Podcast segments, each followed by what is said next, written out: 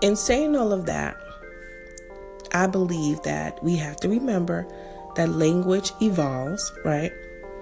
And we have to go back to that Hebraic mindset. Like what I've been learning and what I've been reading and what I've been studying, and, and I'm talking about where it's pointing me to scripture, right? Is that the Hebraic mindset is like, I love Yahuah, so I keep his commandments, right? Words mean things. And it's extremely important that we remember that, right? We have to understand that the language evolves, as I stated, right? But we also have to understand our convictions need to be bigger. I see too many people that say they believe in Yahuah living like the world. And I used to be one of them. I remember um, there was a point in time at my life, like this was probably like 11 years ago. um, but I was like, okay, well, I'm not going to talk to Yahuah right now because I'm sleeping with my man.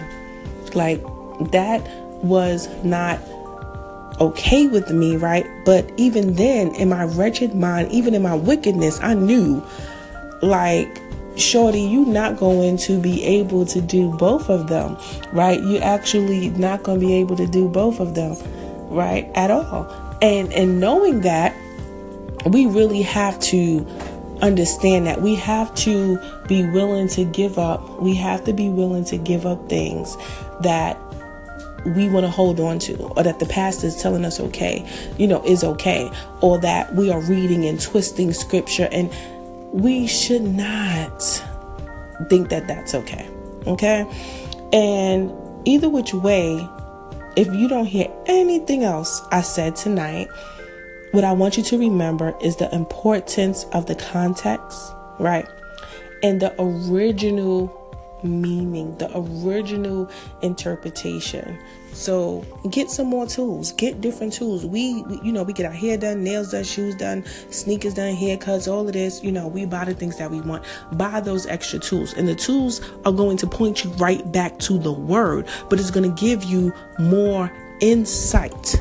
So we should not only be using a Strong's concordance because it's only giving you the westernized you know, um, verbiage of it. Go a little bit deeper and see what those Hebrew texts mean because every Hebrew word we will see more and more, right? You see it in the word, but then when you go and you study it, it means something else in scriptures differently.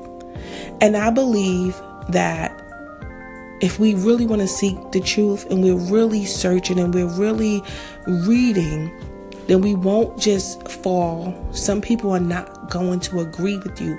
This is the first Christmas that I have not celebrated. This is the first Thanksgiving I have not celebrated. This is the first Halloween that I have not celebrated. This coming week is actually the first week that me, well, the first Sabbath that me and my family will be doing together. Do you know how many dirty looks I'm getting? Do you know how much I'm getting? Oh, well, you got to get the kids something for Christmas. You're not my Elohim. I will not listen to you because I have read and seen it for myself. And so I'm not going to walk around and say I am a believer for whatever reason. I do believe that I'm only really getting deeper into the word because Yahuah has opened my eyes. Not because I'm someone special, not because I'm better, not because I know more. So I would never be condescending to anyone. You know, I was saved and I believed in faith that my salvation was in the name of Jesus Christ. Okay? But after reading and studying, I always knew there's no letter J. This doesn't make any sense, right? But then I said, oh, well, you know, it's in here. But after really studying and really being open to hear the truth and praying, praying, I believe that Yahuah is like, okay, she she will accept my truth. Some of us are not going to accept it, and some of us is.